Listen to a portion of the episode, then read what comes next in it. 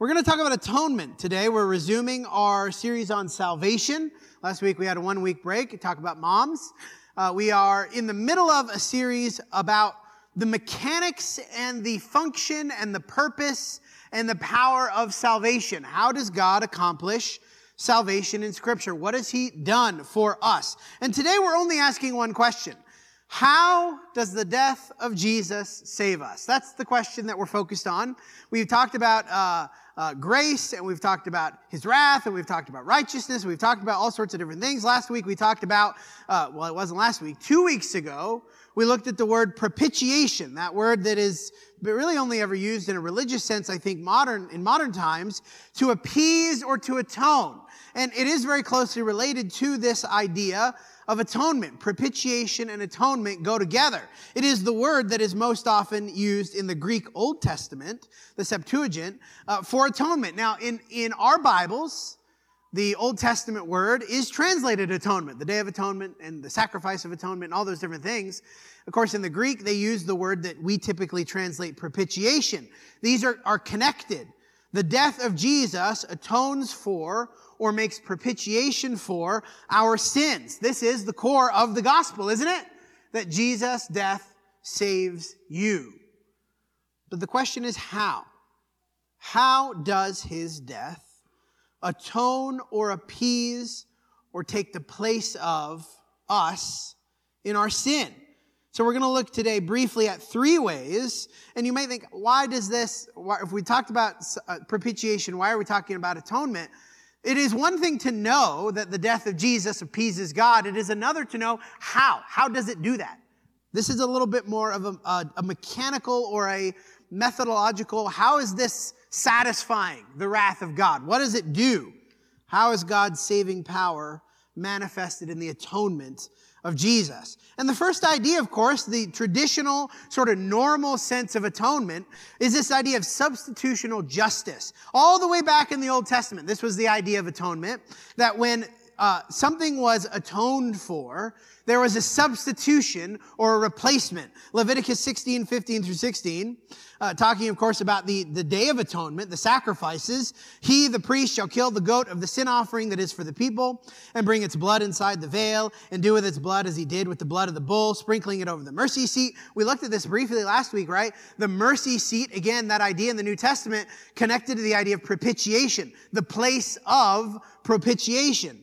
And in front of the mercy seat, thus ye shall make atonement for the holy place because of the uncleanness of the people and because of their transgressions, all their sins. Thus ye shall do for the tent of meeting which dwells in them in the midst of their uncleanness. Here he's talking about, of course, uh, making atonement for the holy place. The holy place, the uncleanness of the people. And of course, we, we, we can go through uh, dozens of places in the Old Testament with this idea that the animal sacrifices took the place of the people. The people should have been dying, right? You sinned, you should be dying, but instead we're going to kill this animal the bull or the goat or the cow or the whatever that was in there based on how God had ordained it. But the author of Hebrews, of course, makes it clear that this was not sufficient in the long run.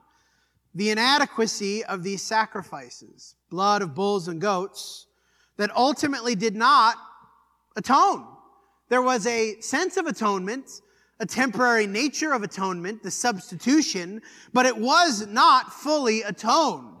Hebrews 10, 11 through 14. And but every priest stands daily at his service, offering repeatedly. Oh man. If you were a priest in Israel, how many animals did you kill? Every year, the Day of Atonement, and every day, you're doing other stuff. There's sacrifices for the, the, the grain offering and, uh, and all these different things that are going on. And repeatedly the same sacrifices, which can never take away sin. In essence, can never truly atone. But when Christ had offered for all time a single sacrifice for sins, he sat down at the right hand of God, waiting from that time until his enemies should be made a footstool for his feet, thinking about in future. For by a single offering is perfected for all time those who are being sanctified. We'll talk about sanctified. Maybe we've, we've talked about it a little bit, this idea of being made holy. Those who are being made holy. The death of Jesus was a substitute for us. Sin demands death because of God's righteousness and his holiness and his justice. There must be a debt paid. So instead of me, it's Jesus. In the Old Testament, this idea of the animal sacrifices were really just delaying the inevitable until Jesus could come and for all time make perfect those who are being sanctified. What was the death of Je- uh, what made the death of Jesus able to do what the blood of animals could not? Ultimately, there are two things about Jesus, two attributes that make him a worthy atoning substitute, a worthy atoning sacrifice. Colossians 1, 19 through 20. For in him all the fullness of God was pleased to dwell and through him to reconcile to himself all things, whether on earth or in heaven, making peace by the blood of his cross. 2 Corinthians 5, 20 through 21. We implore you on behalf of Christ, be reconciled to God. For our sake, he made him to be sin who knew no sin, that in him we might become the righteousness of God. Two things that make Jesus worthy of being the atoning sacrifice. How can he take our place? Number one, he is God. Number two, he is perfect. When we think about the Old Testament, what made that insufficient as an atoning sacrifice, the blood of bulls and goats? Hundreds and thousands, and potentially over the, the lifetime of Israel, millions of animals, all insufficient to take away sin because it was fundamentally something that is inferior being substituted for something that was superior. In this case, in the Old Testament, the human is the superior being, right? The human is the thing that's made in the image of God. The human is the one who is better than the animal. So if we're thinking about justice, substitutional justice, an animal is not a suitable replacement for a human. But we've swung the other way now. Because I could not die for your sins. Because I am sinful. I've got my own sin to pay for. I can't pay for yours. What we see is not the inferior substituted for the superior, but the exact opposite. Something superior substituted for the inferior thing. God in the flesh, perfect and sinless, not just like for like, but better for worse. Because we are the worst, right? We are the inferior thing. He is deity, that he would die for me. He is perfect, that he would die for me. That is what gives his death this power of substitutional justice. Why it is just that I do not take the consequence of my sin is because someone better already has. And so we see the second way that the power of atonement is seen in the sacrifice of Jesus his defeating of death. Because we think about the power of death as the fate awaiting all sinners, right? The consequence, the justice that is demanded by my sin is death. For the wages of sin, that is the thing that is deserved, is death. So when one who does not deserve it takes that punishment, takes that thing, death, then that power is destroyed for all the others who deserve it. I do not have to fear death because he has already destroyed that power by taking that consequence. 1 Corinthians 15, 54 through 57. When the perishable puts on the imperishable, the mortal puts on immortality. Then shall come to pass that saying that is written, Death is swallowed up in victory. Oh, death, where is your victory? This sort of mocking thing, right? Oh, death, where is your victory? Death, where is your sting? The sting of death is sin because the justice for sin is death. The power of sin is the law because that is the thing that I break, right? Law in the sense maybe of the Old Testament, but law in a more general sense of his righteous standard, whatever that happens to be in our day and age. But thanks be to God who gives us the victory through our Lord Jesus Christ. Amen? If you can't say amen to that, you can't say amen to anything. Amen? Amen. Thanks be to God. This is not just an abstract thing. That's right. Amen. You got it, dude. This is not abstract. This is personal. We, we, the, the, the problem with studying this in a technical sense, how does atonement work, is if we go too much in the technicality of it, we lose that this is a deeply personal thing. This is a killing blow in a battle, in a war, right? This is something that is not just sort of technical and, and high-minded concept. Since therefore, Hebrews 2.14, the children share in flesh, that's us. He himself took in the same things, that is, he became human, that through death he might destroy not just this abstract concept of the power of death, but destroy the one, the being who has the power of death, that is the devil, and deliver all those who through fear of death were subject to lifelong slavery. By atonement, Jesus doesn't just remove some abstract thing, he defeats an actual foe. That is the devil.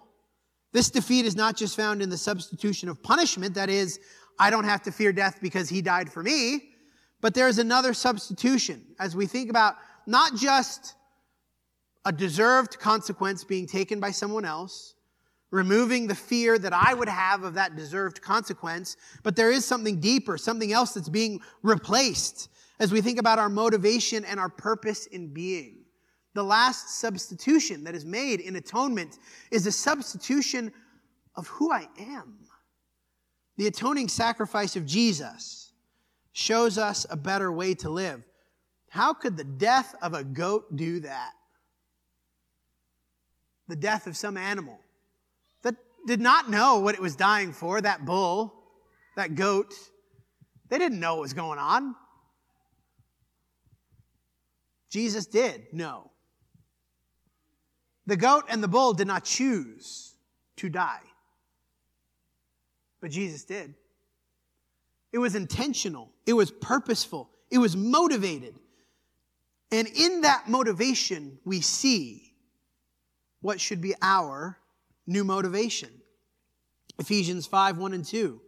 Therefore, be imitators of God as beloved children. Walk in love as Christ loved us and gave himself up for us, a fragrant offering and sacrifice to God. In removing the fear of death as being our core motivation, that was our core motivation. The fear of death. That manifests in all sorts of ways in life that I gotta enjoy life as much as I can right now because death is coming. That we try to avoid death as much as we can and we, we live in fear. We don't want to be too risky, take too many risks, right? We want to live for ourselves because this is all I've got. In removing that fear of death, he substitutes a new reason for being, which is what? The love of God. used to be that I was afraid of dying. I don't have to fear that anymore. Now, I am going to die. It's going to happen. I guess in some sense, I still am a little bit afraid of the actual thing, like the process, like what's it going to feel like when I die. But I'm not afraid of ceasing to be. I'm not afraid of that I'll be missing out. I'm not afraid that my experience will come to an end. And I'm not afraid of what comes next. I know what comes next. And so, what is the result of that? Titus 2 11 through 14. For the grace of God has appeared. We talked about grace several weeks ago. What is that? Grace is the offer. The offer of salvation is the manifestation of God's grace, not the mechanics by which we are saved, but the offer itself is the grace of God appearing and bringing salvation for all people, training us to uh, training us, and we see the practicality of this, right? Training us to renounce ungodliness and worldly passions, to live self-controlled, upright, and godly lives in the present age, waiting for our blessed hope, the thing that will be eventually, the appearing of the glory of our great God and Savior Jesus Christ, who gave himself for us to redeem us. There's some purpose here to redeem us from lawlessness and purify for himself a people for his own possession who are zealous for good works. Atonement is, in the biblical fundamental sense, a substitution. One taking the punishment due another. But this is not a just a substitution in judgment. This is a substitution of now. that what I once was is replaced and substituted for who I now am a wholly transformed individual. Who is what? Not living for myself, but living for God. Not living for worldly passions, but for godly passions. Not living in lawlessness, but zealous for good. That is the power of atonement. That He has enabled you to be better. He has enabled you to be righteous. Originally, the power of atonement, an animal dying in place of people, we can see how that's, in, that's just not good enough, right? The death of animals does not take away the fear of death. The death of animals does not take away sin. The death of animals does not transform. It just is insufficient. So, what had to happen? The Creator dying in place of the created. That is the atoning sacrifice. Appeasing God's wrath. The consequence of sin is death, and that has been fulfilled, satisfied, appeased. Death has occurred as a result of sin. The difference, of course, is what? The one who sinned did not die. You deserve death. Not physical death, but eternal spiritual death. And so the mercy of God appears in atonement, in the substituting love for fear. My motivation now is not fear of death. My motivation is love of God who did that for me. I, I, like what the verse that Pat quoted. I have been crucified with Christ, nevertheless I live. I still live. Yet not I, but Christ lives in me. The life that I live in the flesh, still in the body, I live by faith in the Son of God who loved me and gave himself for me. So we substitute not just love for fear, but lawlessness with zeal for doing good, with confidence in place of doubt. What does the Hebrew writer say? Let us therefore confidently approach the throne of grace that we may find grace to help and mercy in time of need. I paraphrase that. I think I misphrased some of that. You get the idea. There is only one appropriate response to atonement. Revelation 5. This is the last verse we'll read. I'm picking and choosing. I'm scrolling around in Revelation 5. I'd encourage you to read the whole thing at some point this week. But as we read the overall idea of Revelation 5, between the throne and the four, no, you know what? I have time. I'm going to read the whole thing. This is what happens when I get ahead of schedule. Because it's important for us to understand this idea. Revelation 5, verse 1 Then I saw the right hand of him who was seated on the throne, a scroll within it, and on the back sealed with seven seals. I saw an almighty angel proclaim with a loud voice, Who's worthy to open the scroll and break the seals? What does that mean? Who can tell us what God wants? What is God's judgment? No one in heaven or earth was able to open it or look into it. And I began to weep loudly because no one was worthy to open the scroll. And the elder said to me, Weep no more. Behold, the lion of the tribe of Judah, the root of David, has conquered so that he can open the scroll and its seven seals. And between the four living, uh, the throne and the four living creatures, and among the elders, I saw a lamb standing, as though it had been slain. As though, and with seven horns, with the seven eyes, which are the seven spirits of God sent into all the earth. And he went and took the scroll from the right hand of him who was on the throne. When he had taken the scroll, the four living creatures and the 24 elders fell down before the lamb each with a harp and a golden bowl full of incense, which are the prayers of the saints, and they sang a new song, saying, Worthy are you to take the scroll, to open its seals. Worthy are you to pronounce God's judgment. That's what's being said here. Why are you worthy? Why is the Lamb worthy? Because you were slain. By your blood, you ransomed people for God from every tribe and language and people and nation. You have made a kingdom for them, uh, made them a kingdom and priests to our God, and they shall reign on the earth.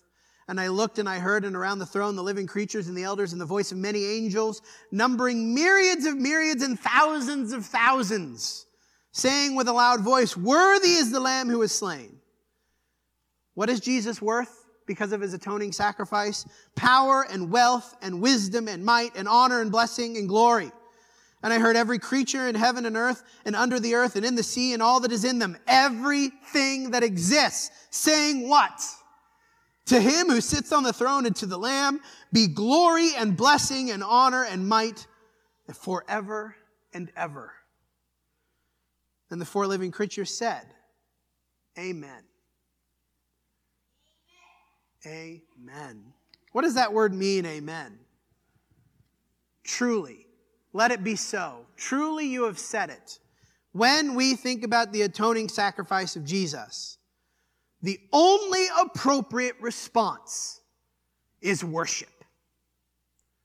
Why we come every week, why we do this so much, because He deserves it for dying for me. He deserves all the praise and glory that I can give Him. And as we conclude, we offer a simple invitation. The death has already been made. The substitution has been offered for you. If you will accept his rule, if you will fall down and worship at his feet, if you will accept his will in your life, confess his lordship, turn from your old life, because why? No longer do you live, he lives in you. To be immersed and united with him in the waters of immersion, you can be confident in the day of judgment. No longer afraid of death, but living for the love of God. Come while we stand.